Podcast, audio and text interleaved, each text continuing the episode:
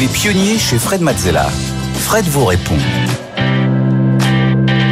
Les pionniers, on continue avec euh, vos questions. Chaque semaine, vous pouvez euh, me transmettre vos questions sur votre activité, votre business, vos relations avec vos clients, vos associés, euh, le financement de votre aventure entrepreneuriale. Je suis là pour y répondre. Et pour poser vos questions, justement, pour poser toutes vos questions à, Fred, c'est très simple. Rendez-vous sur le site des pionniers, sur BFM Business, la page des pionniers. Vous avez aussi l'adresse mail, lespionniers.bfmbusiness.fr ou encore le QR code qui s'affiche sur votre écran. Fred, on commence avec la première question, celle d'Alban. Comment faire face aux critiques sur son projet?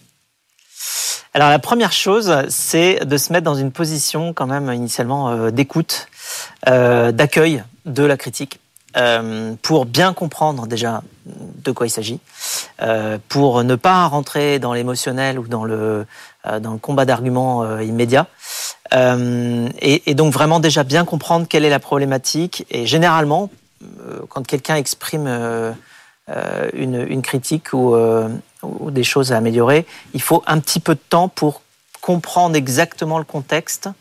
et donc, il faut beaucoup de mots. Donc, il faut écouter. Ensuite, une fois qu'on a écouté, bah, déjà, on comprend mieux.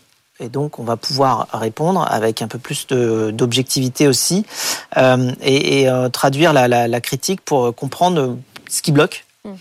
ce qui ce qui peut être changé, ce qui peut pas l'être.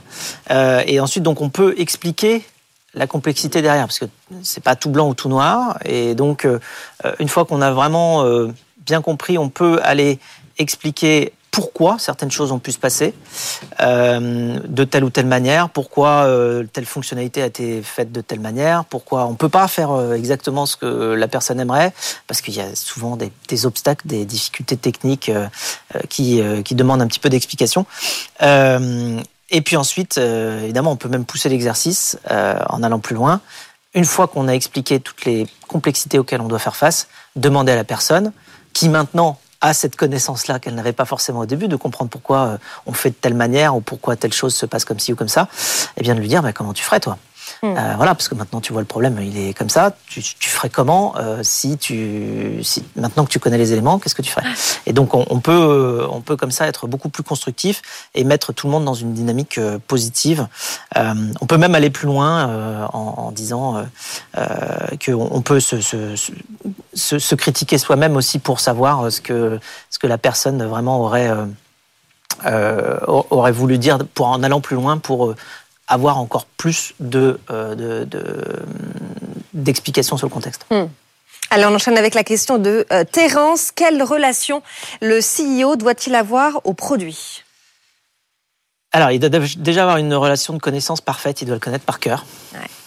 Euh, sans forcément rentrer dans un émotionnel euh, fort, hein, mais en tout cas, il doit, il doit connaître son, son produit par cœur.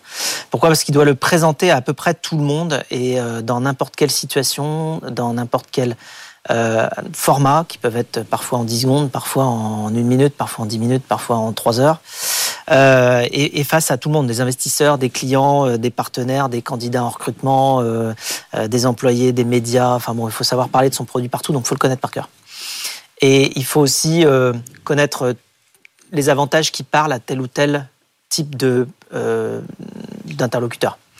Euh, les, les, arguments pour un client vont pas être les mêmes que les arguments pour un investisseur, euh, pour parler du produit. Euh, ensuite, il faut aussi être capable de se mettre en écoute de, de retour. vraiment écouter tout ce que les tout ce que les gens peuvent dire sur le produit pour pouvoir ensuite les traduire et en parler avec l'équipe produit pour faire évoluer le produit. Euh, voilà, donc ça c'est ça c'est extrêmement important. Si on peut, si on a la chance d'avoir un produit qu'on peut utiliser, à ce moment-là, c'est bien de le faire parce que euh, on devient aussi le, client le plus exigeant eh de son propre produit. Mm. Et ça c'est très bien parce qu'on est à la fois utilisateur, à la fois concepteur, euh, et, et, donc ça nous, enfin chez Blablacar, on avait un, un principe qui disait euh, think it, build it, use it. Donc on pense le produit, on le construit et on l'utilise. Et en fait, c'est une boucle. On, pense, on construit, on utilise, on pense, on construit, on utilise. Et c'est comme ça qu'on fait progresser le produit. Donc quand on est soi-même propre, son propre utilisateur, on fait progresser le produit euh, beaucoup, beaucoup plus vite. Euh, c'est la raison pour laquelle j'ai fait un nombre incalculable de covoiturage et, je continue. Merci beaucoup Fred pour toutes ces réponses à, vos questions. Euh, c'est la fin de cette émission, mais on se retrouve la semaine prochaine. Émission évidemment que vous pouvez retrouver à la demande en podcast ou en replay. À la semaine prochaine. À la semaine prochaine.